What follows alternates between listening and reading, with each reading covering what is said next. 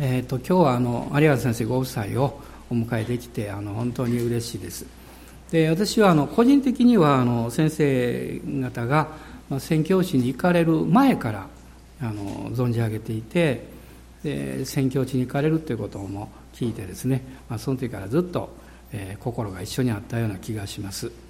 で私もあの1978年の8月にアルゼンチンにあの40日間だけでしたけどあの行ったんですねで、まあ、私が行った動機は遠いところやから行ってみようかなみたいなところもあったんですけど、まああの DTS の、そのプログラムの中でやったんですけどあの本当にあのそこに行ってですねあの福音を伝えることの素晴らしさと大切さということを私はあの非常にこう教えられたんです。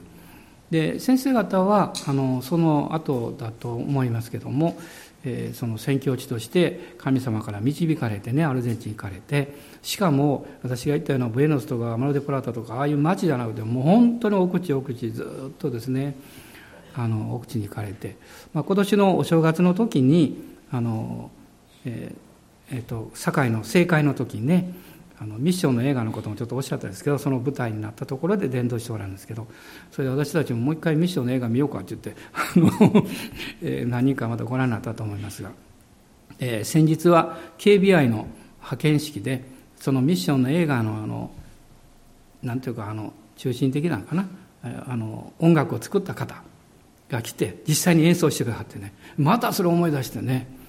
で私車に乗ってますがその CD ね最近ずっと聴いてるんですけどでお正月以来有原先生がどんどん近づいてきてるっていう感じでですね、え今日はここに いらっしゃってえ何とも言えない感動を覚えています、え夢とロマンのねえ先生方。もう本当にその通りだなと思ってもう敬服しております。あの、えっと、先生のメッセージの前に奥様ね、少しご挨拶をお願いしたいと思いますけどもう一度拍手で、えー、お迎えしたいと思います。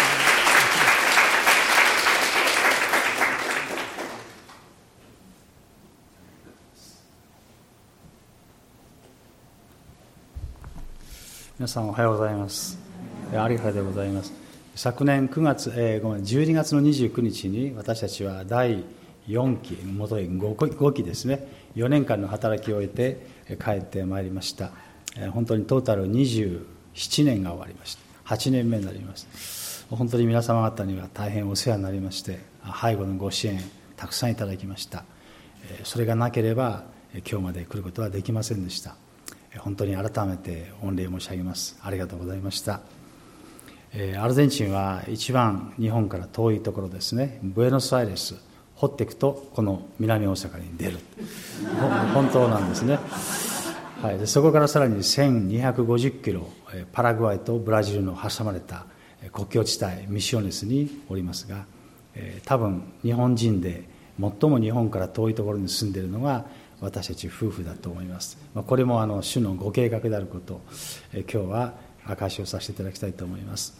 あの私の家から御殿場の駅までちょうど50時間かかります、まあ、一度皆さん時間あったらぶらりと出かけていただきたいと思っていますけども、まあ、今日はどんな働きしているか。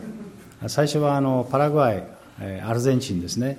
50、えー、全部で10箇所開きまして、まあ、開かれたんですね。そこを拠点にして巡回選挙をしてきまして、まあ、月に大体走行距離車で行くんですが5000キロから6000キロ。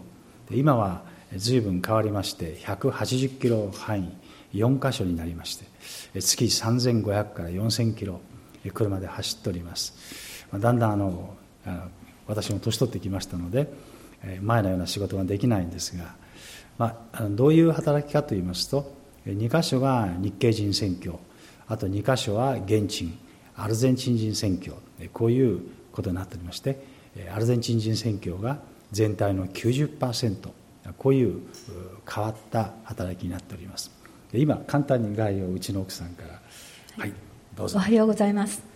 いつもお祈り感謝します、えー、主人が今まで話したことは私が話すと思っていたんですが半分ほど終わりましたので短く、えー、今はえー、私たち初めはミシオネ州の一番入り口のところの州都で、えー、日本日系人を対象にやっていました。それからブラジル国境のサンハビエルというところでこの現地の人の教会のために働き始め今はもっと多くの、えー、イグアスから125キロのモンテカルロというところで2つの教会に使えています、えー、その教会のことですね、はい。えー、2つの教会の1つはゴアタンブーという教会でとても貧しい地区の中にあります。えー、何も持っていない仕事もない人たちが、えー、廃材で家を建てて住んでいた場所を市がきれいな公園にするために家を建てて移動させたというところから始まった地区ですので本当に、えー、教養とか学ぶ習慣、えー、きちんとものを管理する習慣しつけをする習慣道徳的になんかいろんなことを基準がもうめちゃくちゃになっているそういう人たちの集まっている中に立った教会です、えー、今年の1月に来たそのパトリシアさんあの証のために来てくれたんですがもう2月に帰ってしまいましたのでここにいることができませんが、えー、その人はそこから救われた人で、えー、家庭が回復され自分も本当に癒されて立て立たされてあの主の証人として本当に頑張ってくれています。その教会では、えーちゃんとした仕事を持った人が少ないので食料援助をしたりまたこれから神様に救われて神様に仕えて栄光を表すために何かもっと先に進みたいという願いを持った若い人たちのために日本から献金をいただきまして奨学金を作りましてで学校に通い中学でそして大学に入るとそういう支えをする働きもしています。えそれと本当に貧しくて、え食料にもことかく子供がたくさんいる人たちには食料援助というのをやっています、えその教会は私たちと同じ年ご主人が主人と同じ奥さんが私と同じ、えその、え2人がそこで責任を持ってやってくれています。まだ牧師としての資格はありませんが来年あたりからあのその資格がもらえるだろうと。そういうそこからまた成長が始まるだろうと期待しています。でもう一つの教会は街中に立っている教会でそこはもう学校の先生とか仕事を持っている人たち勉強をやってきた人たちの多い教会ですがまだ、えー、そこで使えている人は日本の奨学金で聖書学校ブエノスアイレスの聖書学校に行って卒業して帰ってきたばかりの33歳の独身の男性なのでいろいろ働きの上で私たちがいないと困ることがたくさんありますね。あの年寄りの方が相談に来たり女性の方が来たりまた外からのコーチが来たりしたらうちに来なければ接待をしなければならないということがまだたくさんあるので彼もまだ牧師としての資格がないんですけれども来年あたり資格が取れるだろうとまた独身の若い男性ですのでなるべく早く結婚してほしいとみんなで祈っているところです。そのことも祈りに覚えてください。そして教会はその2つとも今建ててる途中です。まだまだまだな10年以上はかかりかかりますかね。建て終わるまでには。こちらから全部出すのではなくて彼らも貧しい中で献金をしながら少しずつ一緒になって自分たちの教会を建てるとそういう働きをしています。で私たちはその、えー、あと2年ほどそこで多分使えたら牧師たちは資格を取って、えー、しっかりと教会の人たちがイエス様に根ざして成長してそこで私たちが離れることができるだろうと、えー、希望してまた期待して働いています。その後私たちがどこで何をどのくらいするべきかっていうことは今今祈り求めているところですのでまたこの先もそのために祈り続けていっていただきたいです。神様の御心の通りに物事が動くことができるように私たちがそれを見極めて動くことができるようにどうか祈り支えていただきたいと思います。本当にありがとうございます。感謝します。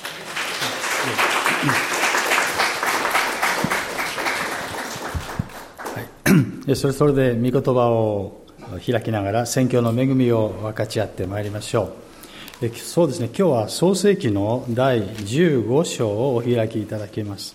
創世記の第15章。ハレルヤ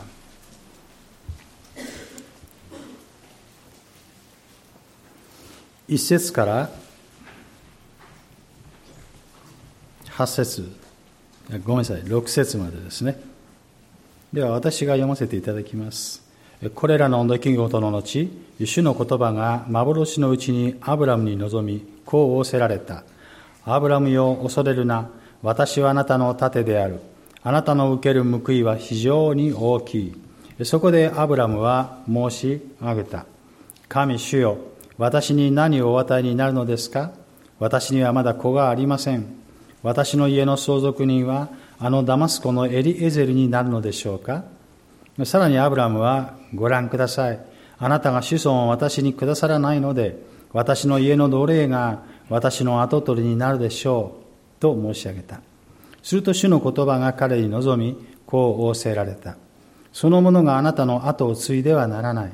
ただ、あなた自身から生まれて出てくる、生まれ出てくるものがあなたの後を継がなければならない。そして彼を外に連れ出して仰せられた。さあ、天を見上げなさい。星を数えることができるなら、それを数えなさい。さらに仰せられた。あなたの子孫はこのようになる。彼は主を信じた。主はそれを彼の義と認められた。祈らせていただきます。天の父よ、ありがとうございます。明るく爽やかで、本当に静かで落ち着く素晴らしい礼拝の時を心から感謝をいたします。神は霊ですから、神を礼拝する者は霊と誠によって礼拝しなければならない。神を本当に心から霊なるあなたを崇めて感謝いたします。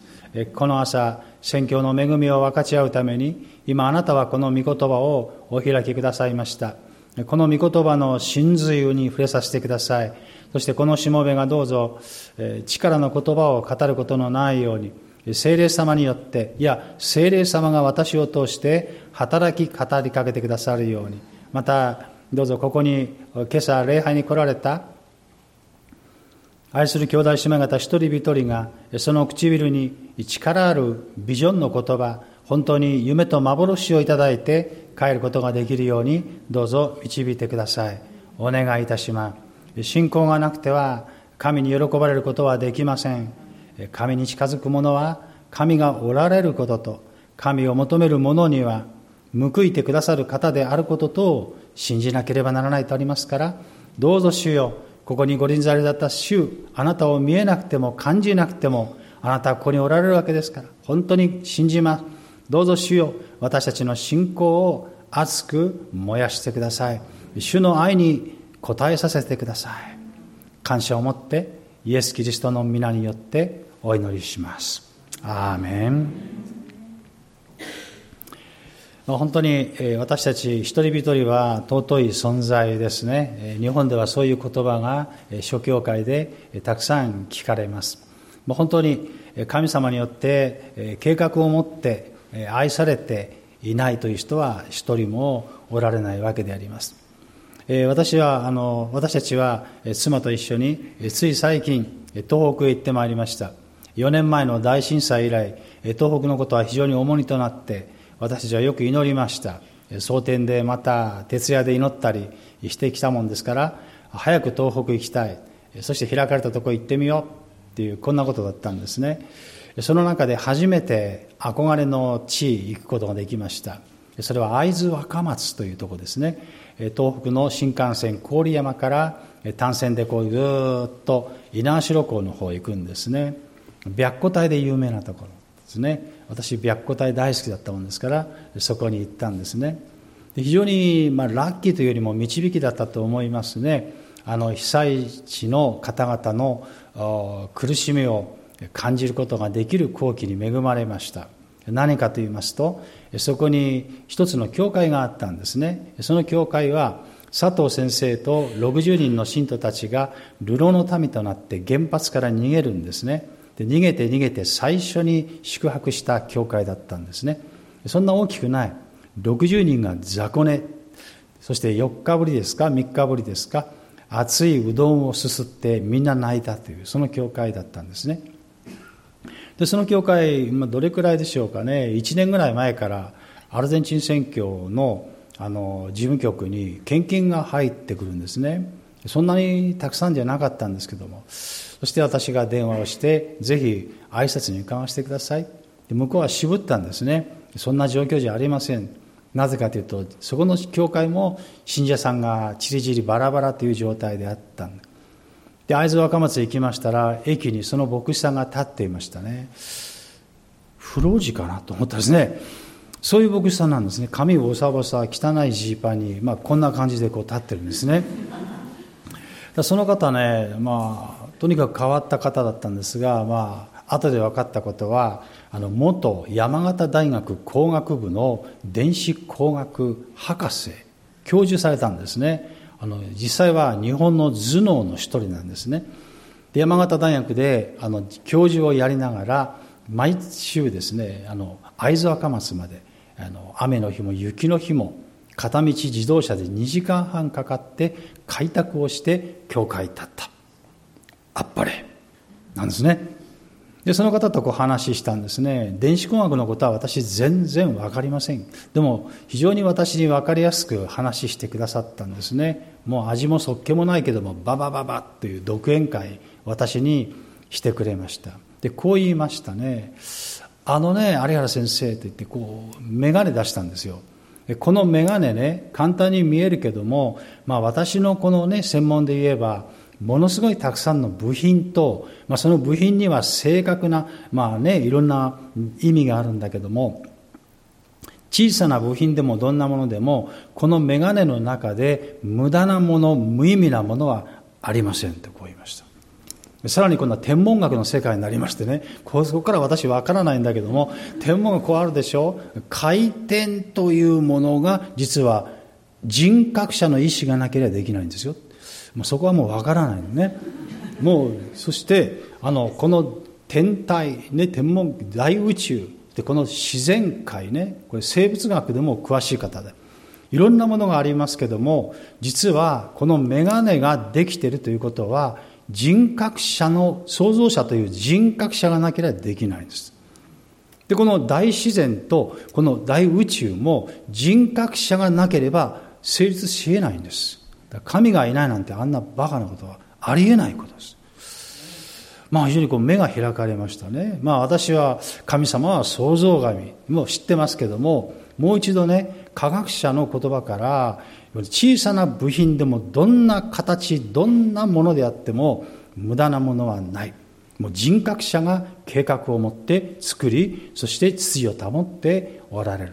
で、すべてのものは何かというと、神の栄光を表すのですまあ随分いい話を聞いてその教会を後にしたんですね、まあ、本当にその話を通して私たちの目的は何か。それは神から作られた目的は神の栄光を表すということ。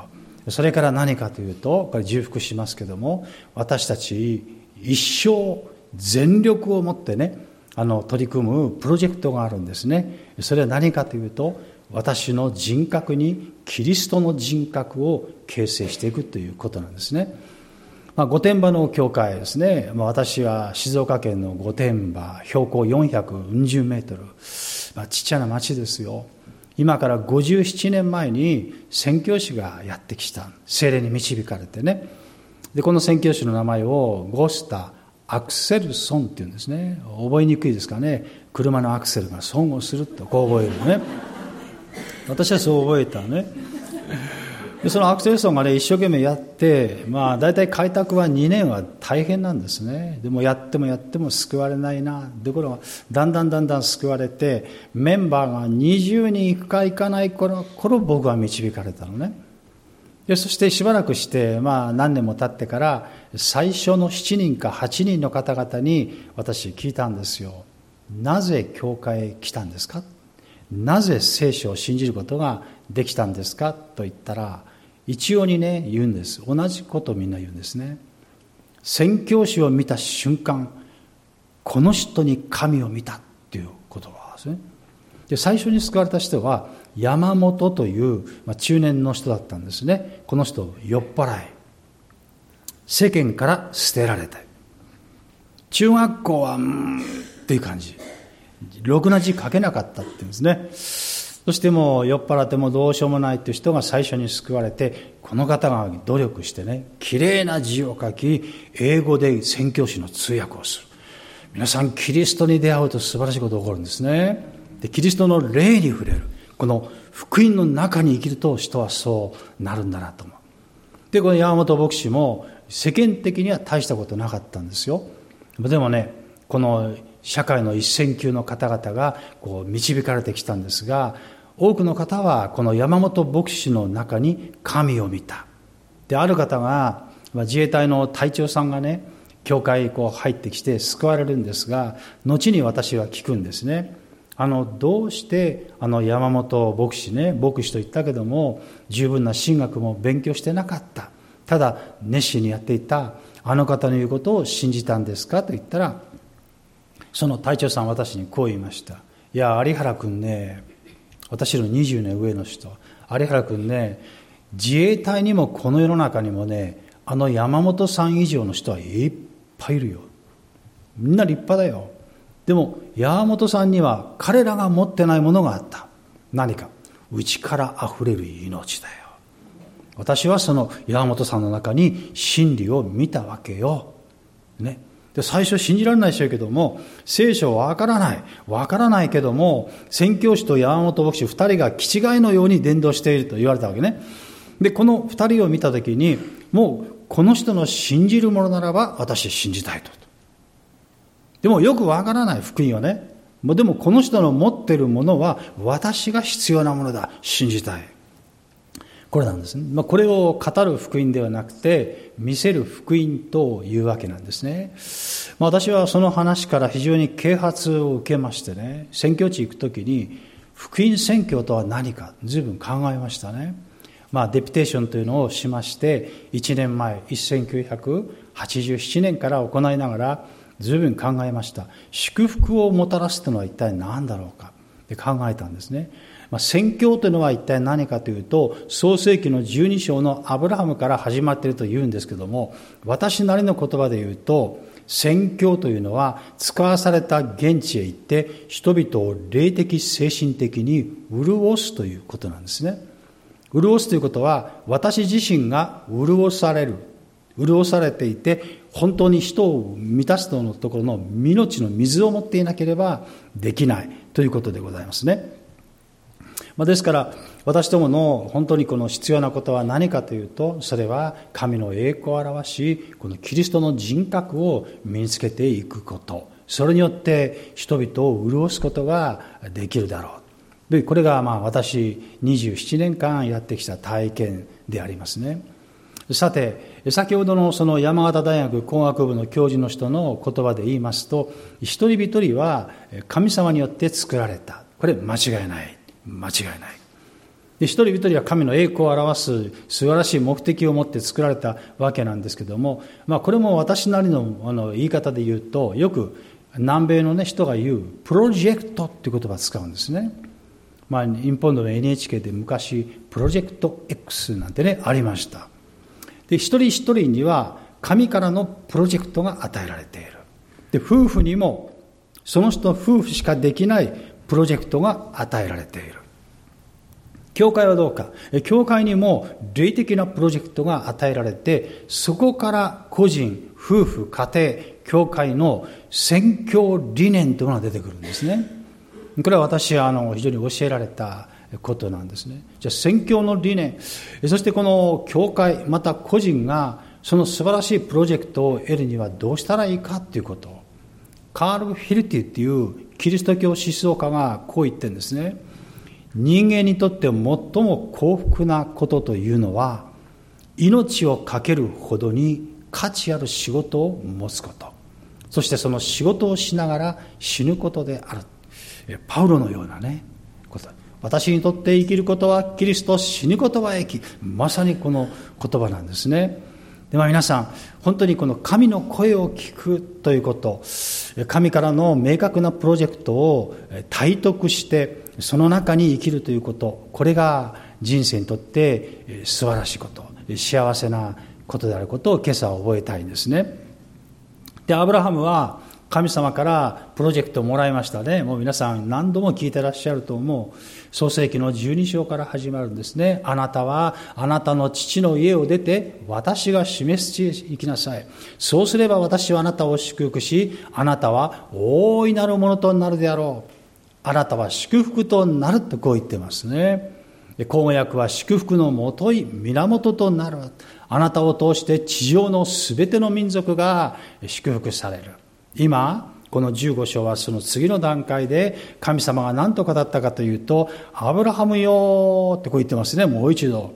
どういう時にアブラハムは神の声を聞いたかというと、彼が神を礼拝している時なんですね。で、これを意識して聖書を読みますと、もう出エジプトでもそうなんですけども、どういう時に神様が望んだかというと、彼らが礼拝をしている時なんですね。だ礼拝というのは日曜日行くっていうことだけではないこと。それはもうご存知だと思います。家庭でもできるんですけども、礼拝を軽んじたら私たちはどうなるかというと、ヨハネの15章に書いてあるように、私たちは枯れてしまう。霊的に精神的に枯れて、そして、まあ、あ模されてしまうということは世の中からも無用なものとなってしまうということなんですね。とにかく神の神を礼拝した時に神の御声を聞く。そしてアブラハムに対しては、アブラハムよ、見上げてごらんってね、見上げたんですね。空の星がわーっとあったわけですね。まあ、南大阪も綺麗なところで星いっぱいあると思います。街の夜の光で星が見えなくなってくる。ミシオネス、モンテカルロ、星降る街っていうんですね。うわーって感じです。人工衛星がここ見えるんですよ。すごいですよ。だから皆さん一度ね来たい方は50時間かけて来てください。近い機内食5食でもう大丈夫。とかなんですね。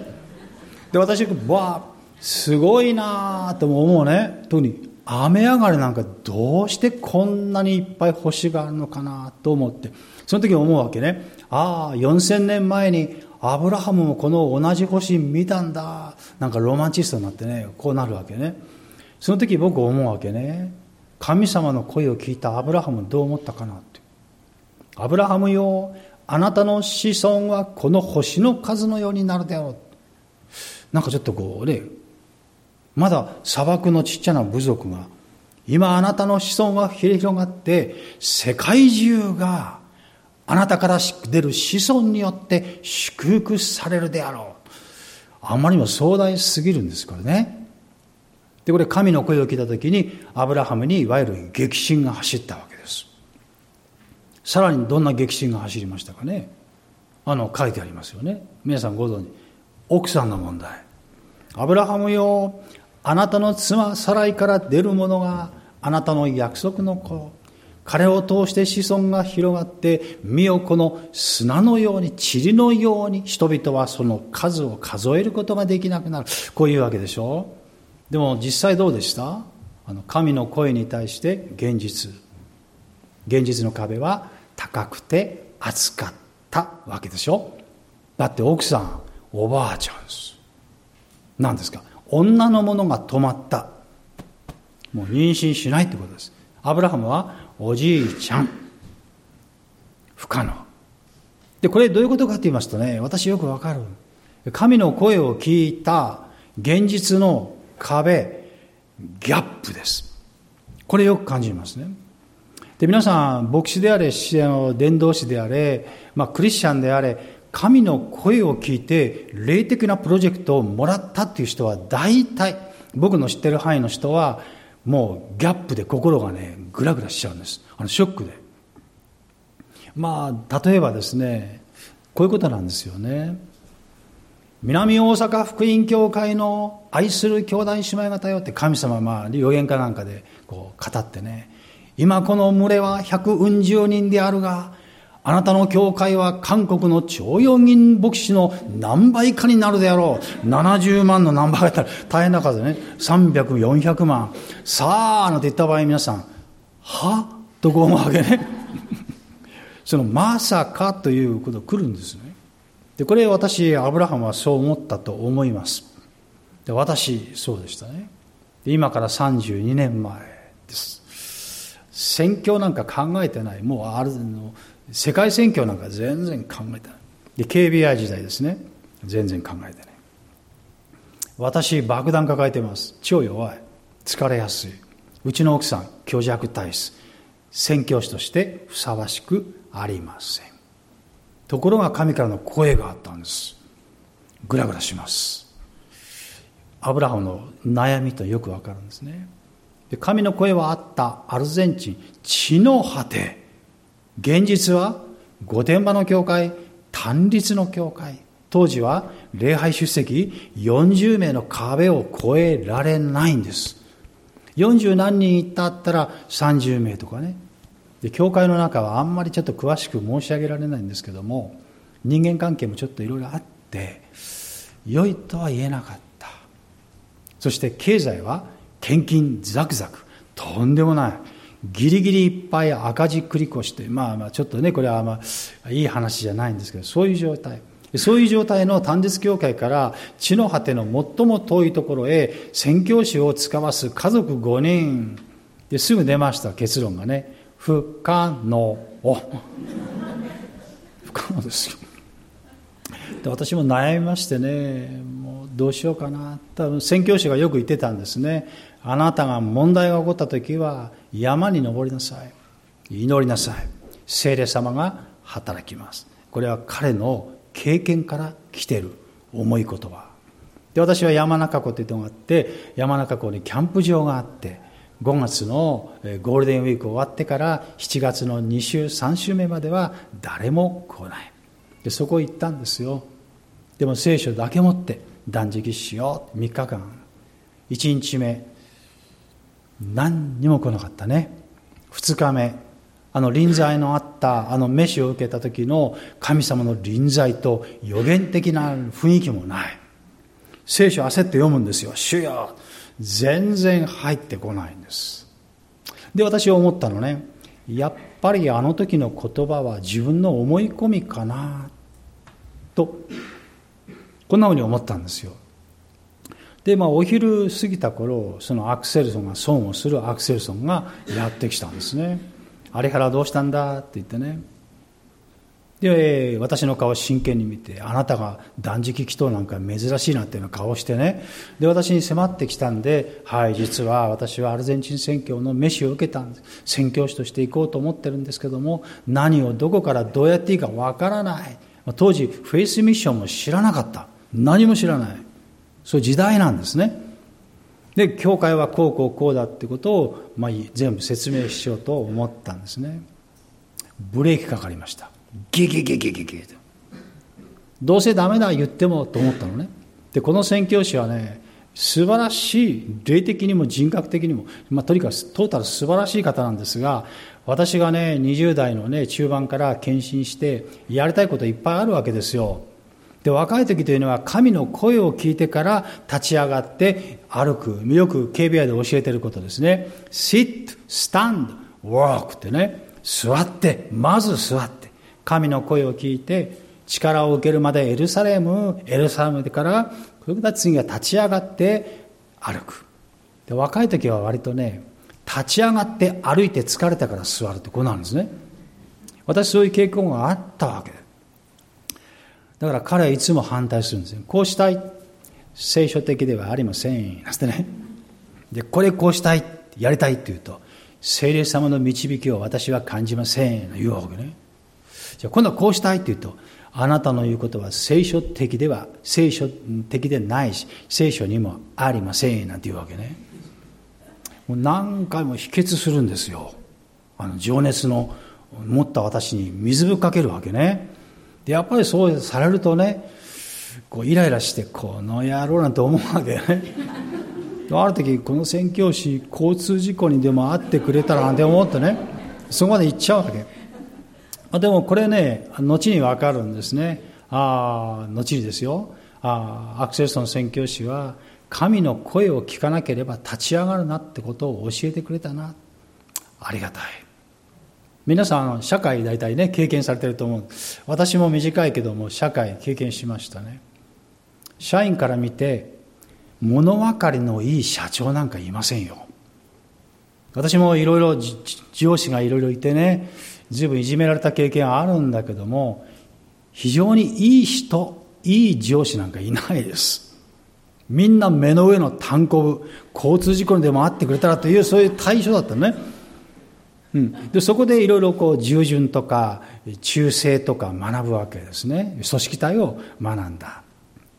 ダメだろうと思って私が言ったらアクセスの宣教師がねその時にねあのハンカチ出してでこちらに涙を流してねこんなことを言ったんですよ。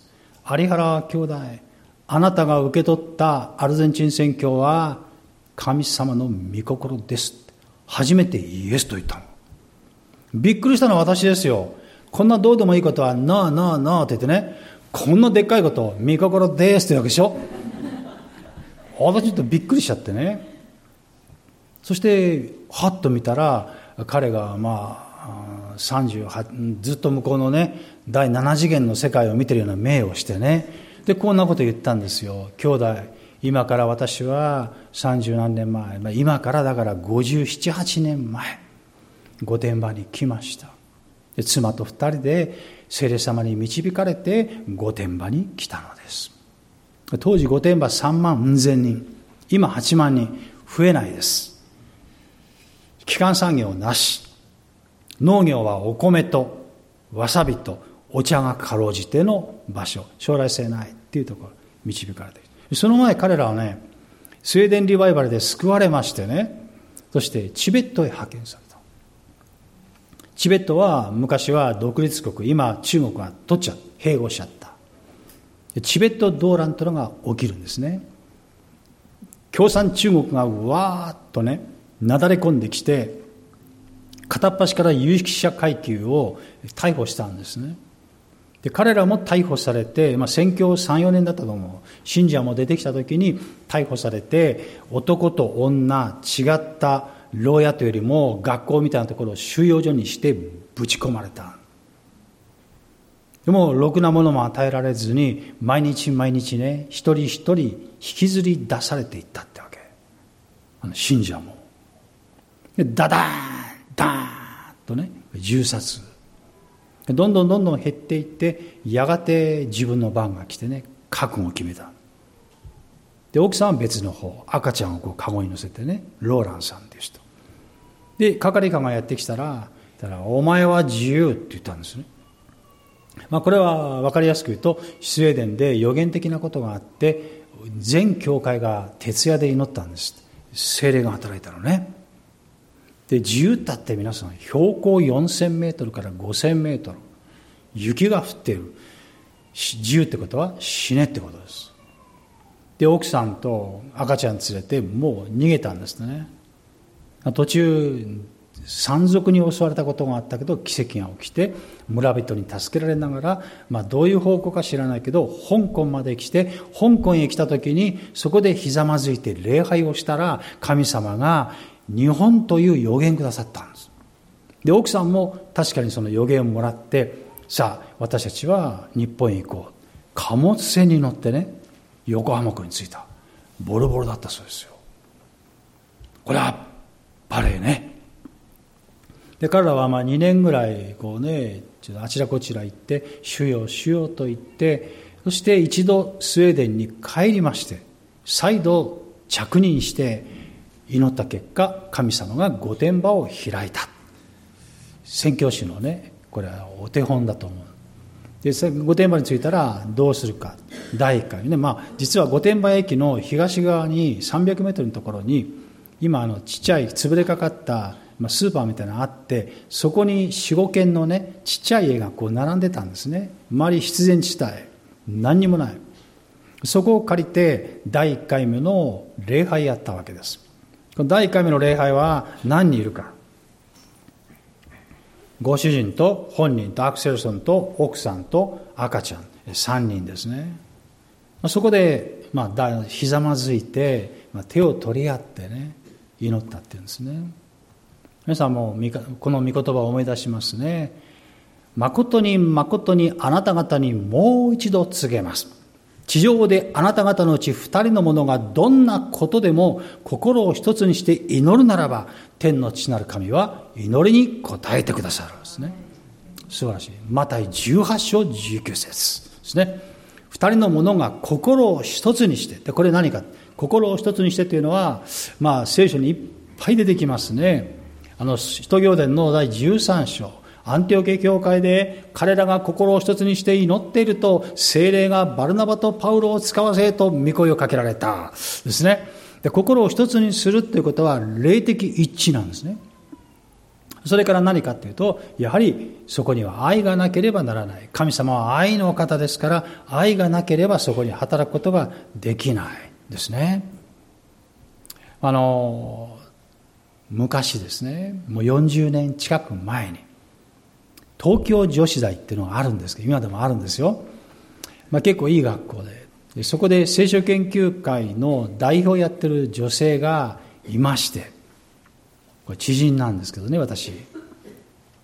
まあ、とにかくこの女性がね、見たところ、まあ、あまり言えない、名前言えない。美人じゃないんです。可愛くもない。センスは抜群にない。これ男にモテる。なぜモテんのかなってね、もういつも同じような服着てる人のね、地味で。ところがね、ものすごくモテるんですよ。なぜモテんのかなと思ったらね、彼女ね、非妥協的なクリスチャンなのね。日曜日ボーリング行かないって、まあ昔ですよ。ボーリング、ハイキングとかね。そうすると彼女ね、言うこといつも同じなんですね。いえ、行きません。どこ行くの？私、教会行きますと言うと必ず、え、毎週日曜日に教会へ行く？私には考えられないわって言って馬鹿にすると、私は人生で第一のものを第一にしてる、それだけですっていうの。いいね。で、皆さんね、まあ女性方にあの、当てこすりするじゃなミシオネスはね、120の国から集まってるのね。で私の、ね、モンテカルロジャングル切り開いた街だからいろんな民族いるわけね。ドイツウクライナポーランドねロシアいろんなのいて。でまあ何人かのあのクリスチャンの子に聞いたことあるんですよ。であなた将来結婚するとしたらどんな人がいいって聞いたの。でちょっと若い中学生にはあなた恋人に持つにはどういう人がいいのって、まあ、スペイン語で聞いたらねみんな同じこと言いましたね。はい。あの一つの確信を持ってみんなと違う道を歩む人です。そうですよね。だって皆さん南大阪福音教会私来てみたら全員がユニクロだったらねユニクロはあまり魅力感じないでしょ。こんなに一人島村がいてもいいじゃないですかね。まあ同じなんだけど。で島村うーっとこう思うと思うんですよ。そういう人間そうだから私たちこの日本はね村社会なんです。横を見て自分を決める。向こうは違います。私向こうでバカにされる人は確信がない人。そして人々の前でそれを論理的に確信を説明できる人。これなきゃダメなんです。日本は逆。確信出したらこうやられるわけね、まあ、これはまた日本の文化習慣ですからあまりね悪く言えない。やはりそうなんですね。で、彼女がね、こうね、ちゃーんってやってたのね、あの、東京女子大で。で、6大学か7大学が集まって、立食パーティー交流会があったんですって。で、一人の男がそこにいて、彼女にパッとね、目がいって、ぐぐぐぐぐぐっと惹かれて、好きになっちゃったんですって。可愛くもない、綺麗でもない、センスないのにね。なんか話してる時に、やっぱりこう、何か違うっていうね、思って。で、この男はね、僕の知ってる人、静岡出身。東大の東京大学、あの、数学科、李さんだね、これ。静岡のある新興宗教の、の静岡支部長の息子。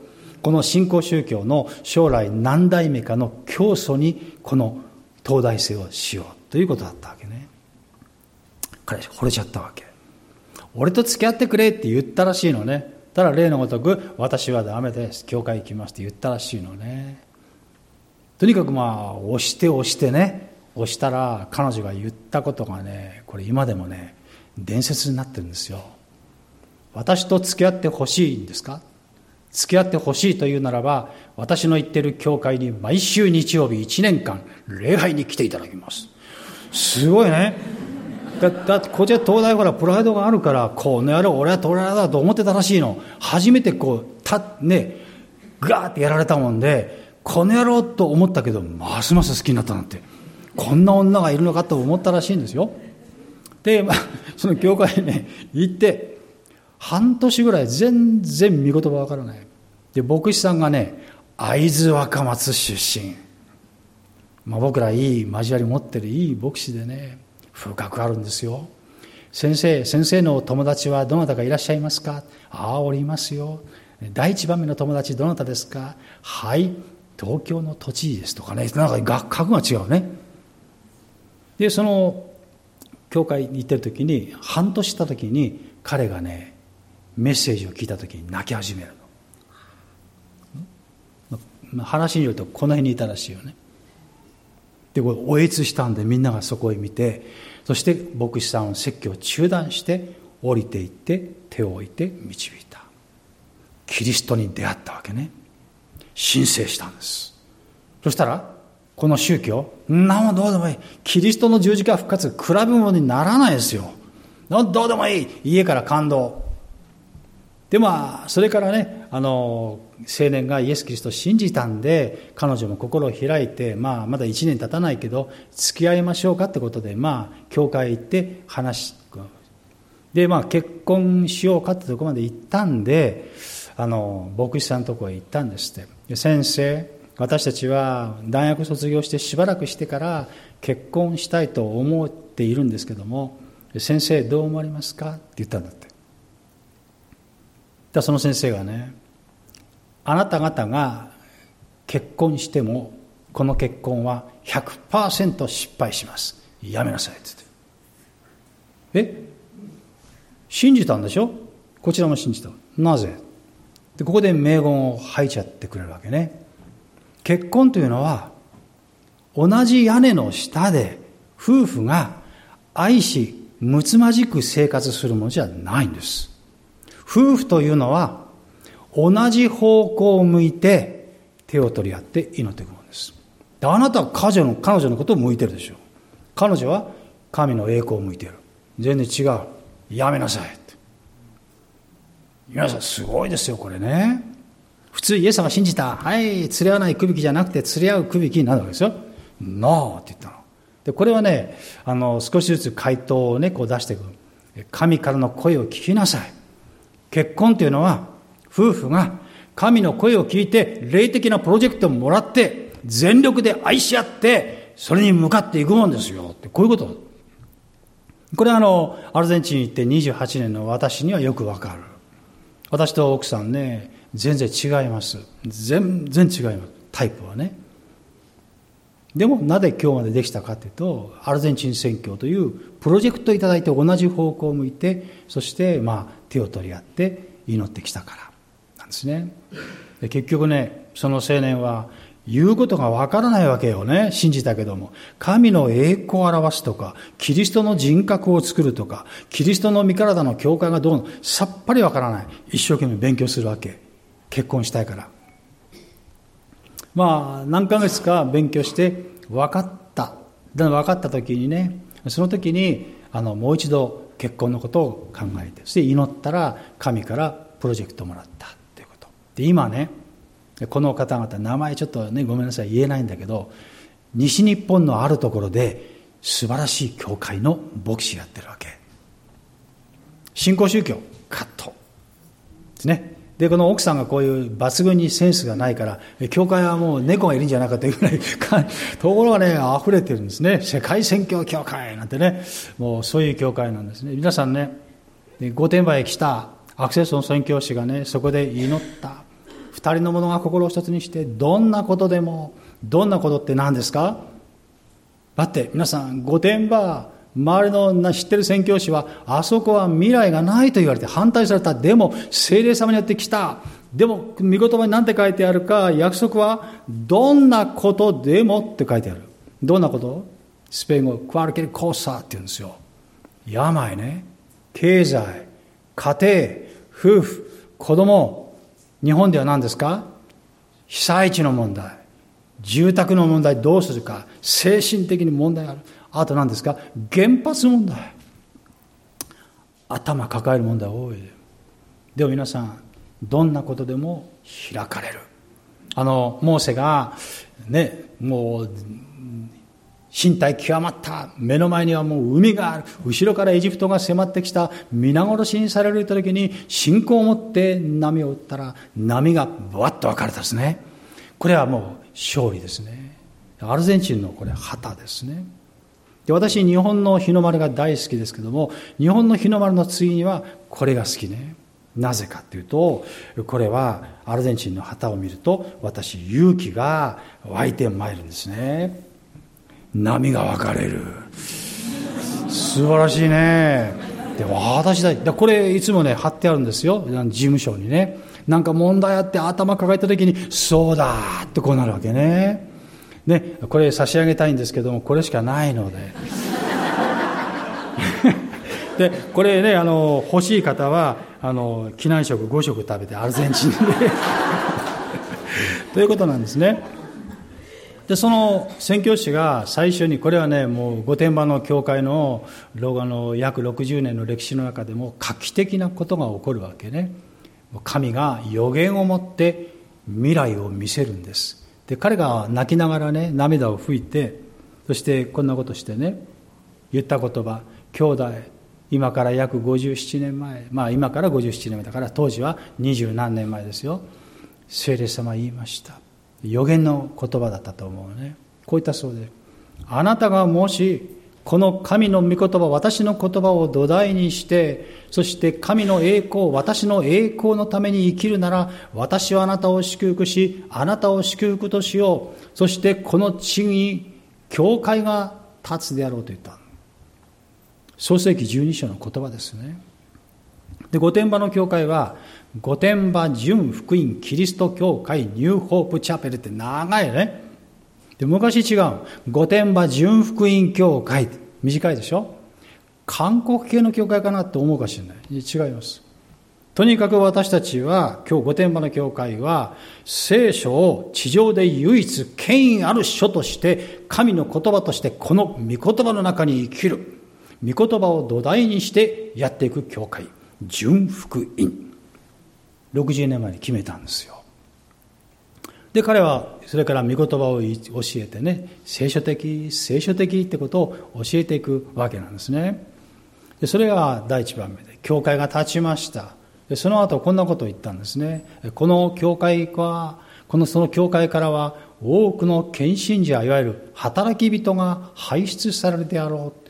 まあ、当時誰もいなかったけども、それは実際に実現しましてね、今日まで献身者がどんどんどんどん出ています。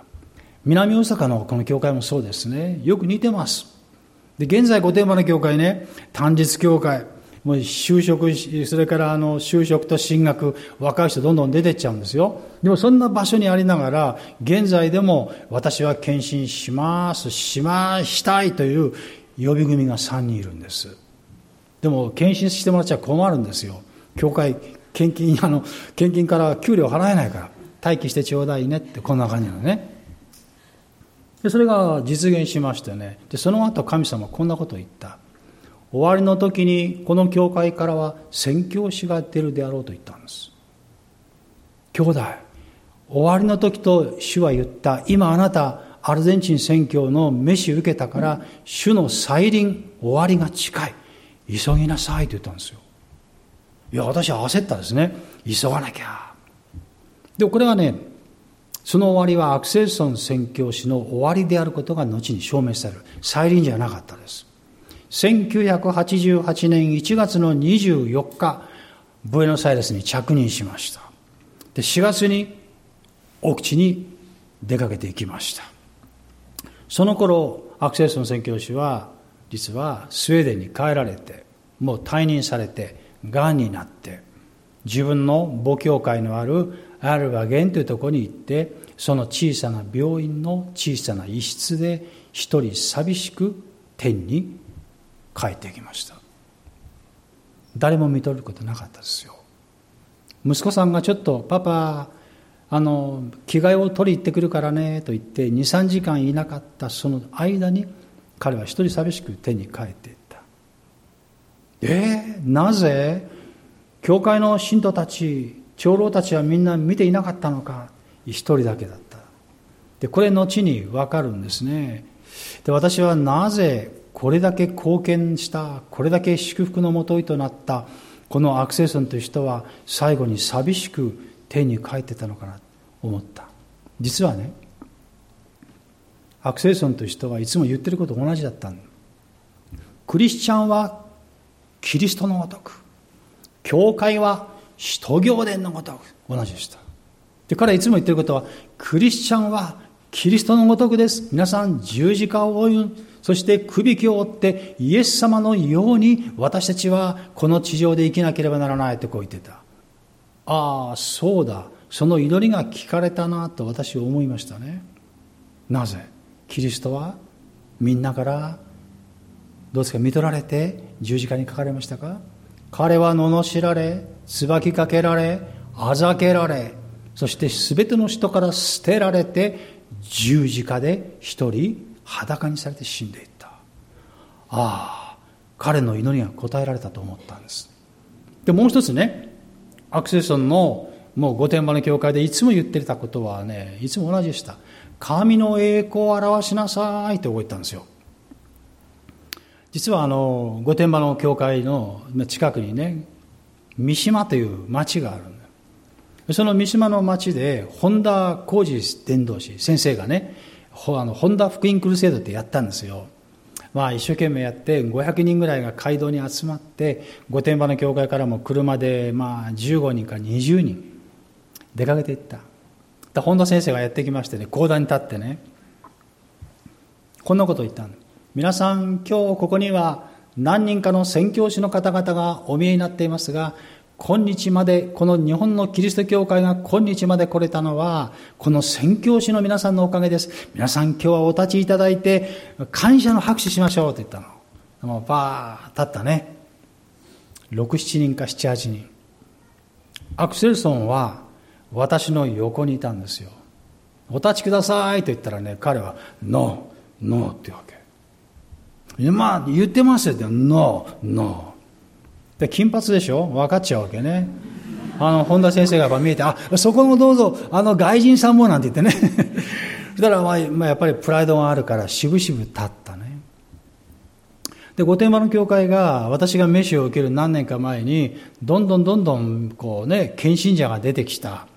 で、まあ、予備軍もどんどん出てくるという時に、まあ、ある教会から見学者が来たんですよ。多くの献身者を出す御殿場の教会はどんな教会かなんつって。である牧師さんも来られたりして。でまあ風の頼りでね御殿場の教会は宣教教会で次々と若い献身者が出るすごい教会なんてまあそういう言葉が来る。そうすると私たち若いでしょ。おごりが来るわけね。高慢。とアクセスの宣教師がいなくなる。どこ行ったの？って言ったら、なんか山中湖に行ったみたい。あの、祈りに行っちゃうわけ。二日か三日して彼帰ってきまして、礼拝メッセージしました。兄弟姉妹、クリスチャンも教会も神の栄光を表すために作られたのです。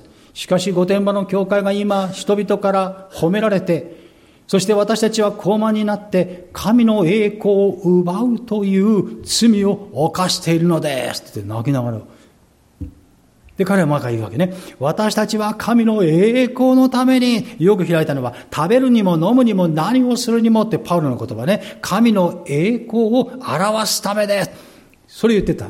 で、ある時祈り会やった時に、もうパッと私の横にいて、ひざまずいて、おお、グローリアディオ。まあ、これはスペイン語だね。グローリティゴールド神の栄光のために。徹底してましたね。で、まあ、最終的にね、私、スウェーデンに13年前に行った時は、宣教師が残した遺品はね、これと同じ聖書、日本語の、これだけだったです。あと全部捧げた。そして生涯を終えたんだけども、で結局ねこの神の栄光を表すというのはどういうことかって、まあ、後に教えられるわけです。私たちが宣教地に行って同じようにして彼はもうそのねあのしばらくしてあの自分の国のスウェーデンに帰ったんですよ。長い間これだけ素晴らしい働きした宣教師は珍しいと思う。あのヤンソン先生ね。この JC の最初の宣教師と仲良かった。人格はがっぷり四つっていうぐらいすごかった。働きは素晴らしい。誰からも尊敬されていたね。でところがね、まあ、これねちょっとあんまり言えないんですけどね。スウェーデンと日本の法律と文化と習慣と捉え方の違いから誤解が生じるんです。これはね大陸アルゼンチンだとよくわかる。120の民族でしょ？こんなでしょ？もう調和するの難しいんです。誤解が生じちゃってね。でもあとはもう本当難しい。そういう問題が起こってある時にアクセスの宣教師はこれ誤解が生じて、まあ、結論を言うと彼問題なかった。そして息子さんもいやうちのパパは間違ってないと言った。国際電話で言ってきた。で、最終的に13年前に私たちがスウェーデン行った時に、ご子息と娘さんが、この教会の彼を派遣した母教会も団体も私たちが間違ってました。許してくださいと謝り来たんですって。謝ったって本人いないですよ。天国と言っちゃってね。最後何が起こったかというと、講談に登らないでいただきたいになったわけ。宣教師としてふさわしくないと言われたんですよ。で彼はね偉かったね。一言も弁明しなかったです。釈明もしない。まさにキリストそのものの生き様を示してくれたんですね。さあいよいよがんになってスウェーデン帰りましょう。ね。教会の兄弟姉妹といいます姉妹方がねごちそういっぱい作って真ん中にテーブルがあっていっぱいごちそう並べてね。さあ感謝会しましょう。なし。なし。でその前は講談に登ることもできないあの礼拝には必ず出てまして一番小場で角で一人っ子をしてましたね。周りの教会アクセルソン先生と言ってた方々が口を揃えてアクセルソンさんって言ってました。まあ個人的に怨恨とかそういうのはなかったけどもむしろその問題を煽ったという人もいたわけね。で彼は弁明しなかった。イザヤ書53章のキリストを見るようでしたね。でその感想会なし。本当に長い間ありがとうございました。これは花束なし。でみんなクリスチャンたちが次々とマイクの前に立って私が救われ今日まで来れたのはアクセスの宣教師あなたが来てくれたあなたの愛のおかげです。と言うべきでしょ？なし。赤い絨毯引いてそこをね拍手で送られるってこともなし。みんなでね最後は15台ぐらい車に分乗して成田空港まで行って本当にありがとうってねゲートに消えてくるああっていうねなし。中身牧師だけが一人送ってったんですよ。そしてスウェーデンに帰って一人寂しく天国へ帰っていった。それがいわゆる終わりの時だったんですね。で、彼が亡くなるとほぼ同時、時、ほぼ同時に私がアルゼンチンに行く。まあ、奇跡が起こって、今時間なくて話さない奇跡が起こって門が開かれてアルゼンチンに行く。そして彼が日本で祝福となった。その祝福を今度は私を受け取って、国内は中身牧師、海外で私という新しい時代の幕が開くんですね。ヘブル人への手紙の13章にですね、こんな、あ、ちょっと見てみましょうね。ヘブルの13章にこんな見言葉がございます。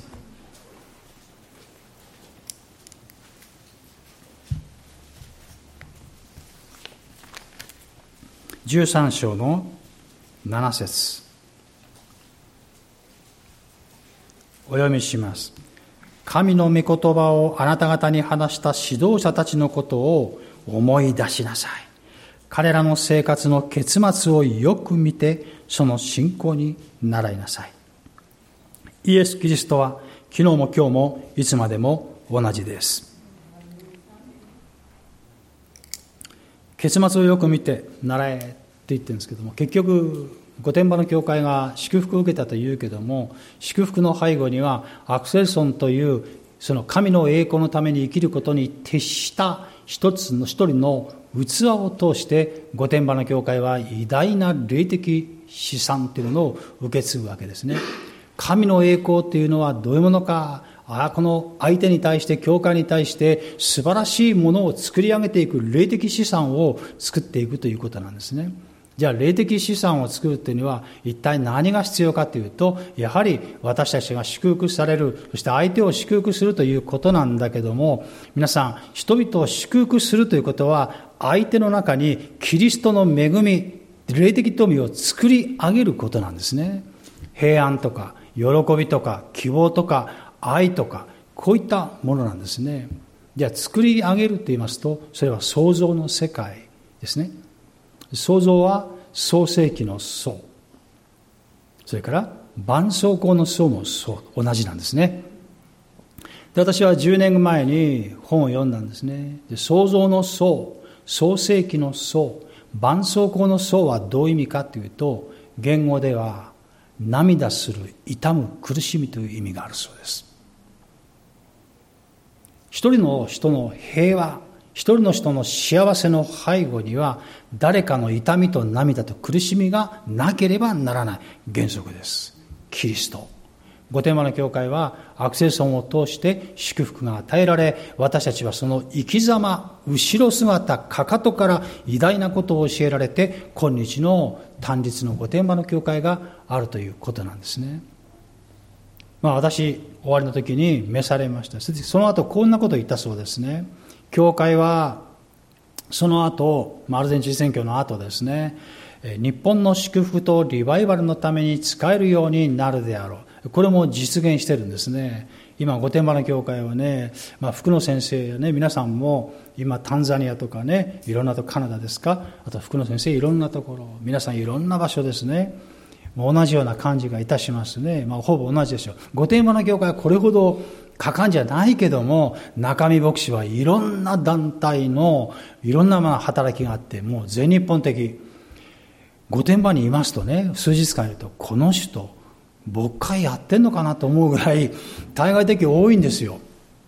乃木伝道師ね、この人、料理伝道なんててね、もう今日本中、世界回ってます。4年に1回帰ってくる有原夫婦はどうですか？御殿場の教会でダメです。もう巡回巡回。60年前の予言があったからそうしようじゃないんです。そういう予言の通りに私たち用いられているんですね。これ非常に不思議なこと。で、御殿場の教会は日本の支局とリバイバル、いわゆるアルゼンチン宣教の理念というのは、60年前に宣教師を通して御殿場に与えられたものを引き継いで、今アルゼンチン宣教は何かただ言って使えるんじゃない。日本の祝福とリバイバル。これはっきりしてるわけですね。で私、理念がはっきりしてるから、自分たちは向こうで主を礼拝し、現地を潤すことによって祝福が日本に来る。こうなってるわけですね。で、まあ他にもいろいろ予言があったんですが、最終的な予言は何かというと、これを今から見ることができるわけですね。何ですか？私は日本にリバイバルを与えます。ハレルヤーとね、もちろんハレルヤーですよ。でもアブラハムと同じ気持ちになるんですね。あまりにも巨大な夢と幻、霊的なプロジェクトですね。うわーともう、この日本に昨日私梅田を通ってきましたよね。鶴橋、いっぱいの人ですよ。鶴橋のホーム、いっぱいの人に焼肉の匂いまで、うわーですね。でも私いつも同じこと言うんですよ。日本に帰ってきて、電車パー、スマホこんなことやってるね。クリスチャンおるんかなと思うね。だから梅田のね、阪急のところ、クリスチャンいるかなと思うわけです。その時にね、激震が走るんです。神は60年前に私はこの日本にリバイバルを与えると言ったけども、現実の壁は厚くて高い。まさかっていう気持ちくるんです。でも私はその時に信仰か不信仰かってこうね、なるわけね。アブラハムもそうだった、私もそうだった。で、皆さん、私たち信仰と不信仰の狭間にいるんだけども、信仰っていうのは何かって言ったら、熱く燃やされる。もうそれもある。でも信仰っていうのは何を信じるか。神から受け取った約束の言葉を握りしめ、その中に生きるかってことなんですね。で不信仰って何ですか？信仰ない。違います。不信仰というのは、信じてはならないものを信じるんです。アブラハムは奴隷の女ハガルを信じちゃった。というのも受け入れちゃった。私どうですか？まさか、御殿場の教会こうだからと言ってそこに身を委ねたら信じてはならない現実。私たちは目に見えるものにではなく、目に見えないものにこそ目を留めると。パウロ言っています。見えるものは一時的でも、見えないものは永遠に続く。私、このリバイバルは日本にはあるんだろうか、時々こうグラグラする方にお会いするけども、私は信じるんですね。なぜ？神が言ったからです。信仰は何ですか？信仰がなくては神に喜ばれることはできません。11章の6節ヘブル。神に近づく者は神がおられることと、神を求める者には報いてくださる方であることと信じなければならないからスタートで信仰がなければ神はあなたを祝福しない、喜ばれない。で、パウロは言っている、信仰がなくしてやることが罪だと言ってるわけです。神の約束の言葉を信じて、それは必ず実現する。これ、クリスチャン生活なんですね。で、神のリバイバルはどうやってくるか。皆さんも学んでいらっしゃるんですね。エゼキエルの第47章に分かりやすく開いてみましょうか。これで終わりましょうね。旧約聖書のエゼキエルの47章、1節と9節だけをお読みいたしましょう。では私が読みます。彼は私を神殿の入り口に連れ戻した。見ると、水が神殿の敷居の下から東の方へと流れ出ていた。神殿が東に向いていたからである。その水は祭壇の南、宮の右側の下から流れていた。飛んで9節この川が流れていくところはどこででも、そこに群がるあらゆる生物は生き、非常に多くの魚がいるようになる。この水が入ると、そこの水が良くなるからである。この川が入るところでは、すべてのものが生きる。皆さん、この命の川はどこから流れていますか？神殿と書いてあります。神殿ってどこにあります？日本の教会、コンビニエンスストアぐらいにあったらいいなってある方言ってました。神殿、教会いっぱいありますよね。どれくらいあります？パウロが言っているんですね。あなた方は神の神殿であって、神の御霊があなた方に宿っておられることを知らないのですか？いっぱいいります。一人、各個人、家庭、教会、神殿です。その神殿から神の川が流れ溢れるようになる第一コリント3章16節です。あなた方は神の神殿、あなたから溢れ流れる命によって人々は霊的精神的に潤され、癒され、回復され人々は教会に来る。教会は神の栄光を表す。神の顔を流れ、溢れさせて、この水によって人々を癒し、救う素晴らしい場所。教会はキリストの身体であって、一切のものを一切のものによって満たす方の満ちておられるところである。これも書いてある。兄弟姉妹。日本に未来があります。なぜ？神の顔を溢れさせる神殿が至るところにあるからです。神を礼拝します。そこから始まります。神の言葉を受け取りましょう。霊的プロジェクトを各個人、ご夫妻、家庭、教会が受け取ることなんですね。祈ります。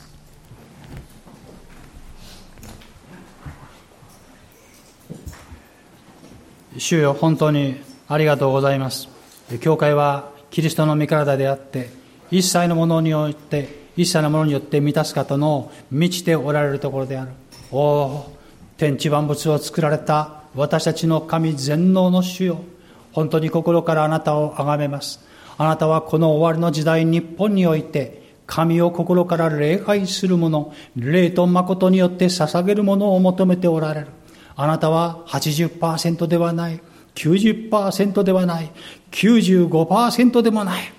誠に100%神のために生きる人、献身する人、そして神の栄光のために生きる人を求めておられる。あなたは今日、そのような器に対して神の御声をかけ、霊的な素晴らしいプロジェクトを与えてくださることを覚えてありがとうございます。今世界が終わりの時代の大収穫の地の雨の中にございますが、あなたはこの日本にも素晴らしいご計画を持っておられることを覚えてありがとうございます。終わりの時代に私は私のすべてのものに私の霊を注ぐであろう。青年たちは予言をする。また青年は幻を見る。老人は夢を見る。神をどうぞ、お一人一人、神様すべてのクリスチャンたちが、この素晴らしい霊的な力、夢と幻をお受けして、神の与えてくださった使命の中に生きることができるように。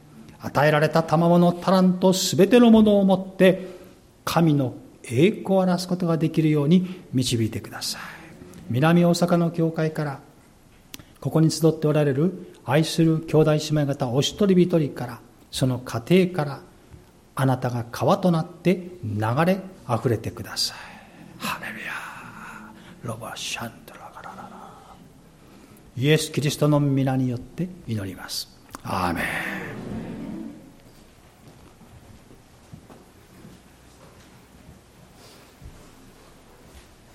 えっと、皆さんお立ち上がりください。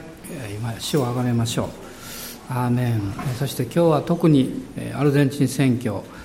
またタンザニアカナダやインドやインドネシアドイツもいろんなところに宣教師の方が行ってますけどその宣教地を今覚えて今一緒に主をあがめましょう。アーメン。ハレルヤ感謝します。すべての作られたものに福音を述べ伝えなさいと。主よそのために私たち一人一人にあなたが語り押し出し導いてくださっています。おお主よ。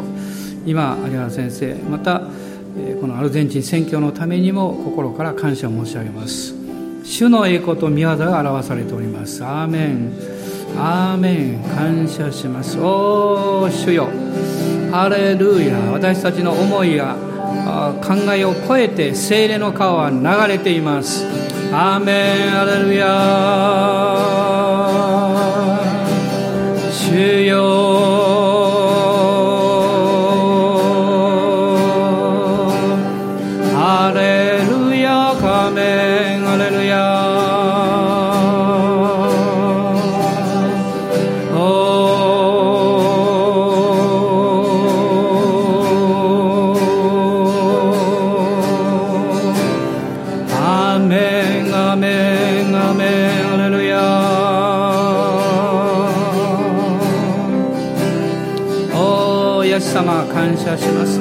これからのこの歩みの上にも有原先生ご夫妻ご家族の上にも主の大いなる祝福と力を注いでください。アーメン。感謝します。また私たちも用いてください。この宣教の流れの川のその中に入らせてくださって導いてください。アーメン主よ感謝します。アーメン。アーメン。